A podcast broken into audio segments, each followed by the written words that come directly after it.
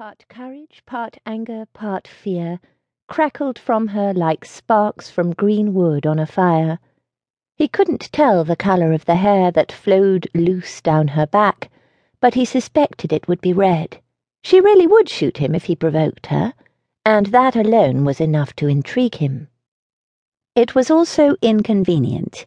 He did not have much time in which to complete his mission, and this tiny warrior seemed determined to prevent him. He tried reason first. I confess to having broken the kitchen window in order to gain access, madam, but no one answered the door. And do you always break into houses when no one answers the door? He considered it. Generally speaking, the houses whose doors I knock upon seem to have servants. You have no servants? That is none of your business. But he'd hit a nerve. Who the devil was she? This house in Maidenhead had been rented by the Earl of Wargrave to act as a prison for his daughter, Lady Chastity Ware. Bryght had expected to find it empty now Chastity had escaped. The young woman raised the pistol a threatening inch. Leave, sirrah. No. Bryght heard her hiss of irritation and awaited events with interest.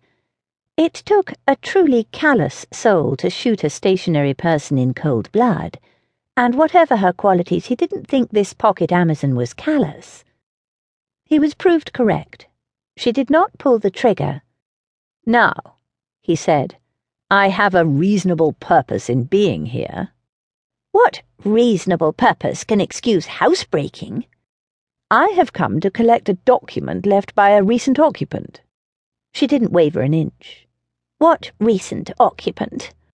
You are full of questions, aren't you? Let us say a lady. What lady?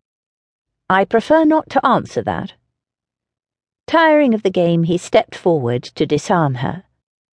He saw her suck in a breath and raise the gun an inch farther. Damn! He threw himself at her legs just as she squeezed the trigger. Portia was flat on her back, squashed under a giant. Her hands felt numb from the kick of the pistol, and her head was ringing where it had connected with the tiles of the hall floor. Or perhaps it was ringing with the thunder of the pistol shot. She had never fired a gun indoors before. It made a lot of noise. She stared up dazedly and saw that the housebreaking devil seemed rather concerned. He raised some of his weight on his arms, and she took a deep breath. How dare you? I could hardly let you shoot me. Then you should have left. Portia heaved to try to throw him off, but immediately realized that it was a very bad idea. He was lying between her legs, and her simple dress, with but the one petticoat, was a flimsy barrier.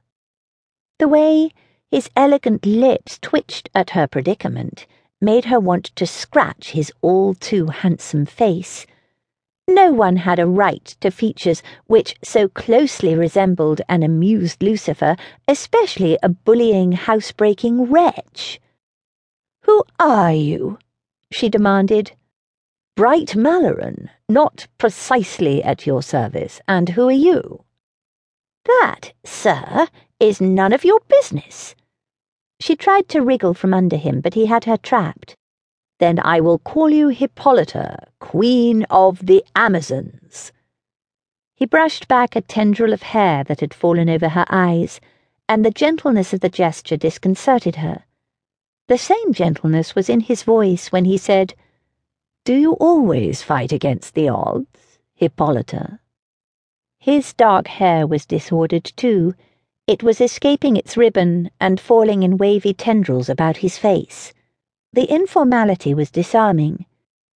I had a pistol, she pointed out. Even so. And he grinned. Portia growled. The wretch was laughing at her. Get off me!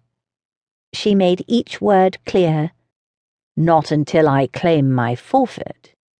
Forfeit? Portia felt the first touch of real fear. She had been alarmed to hear breaking glass.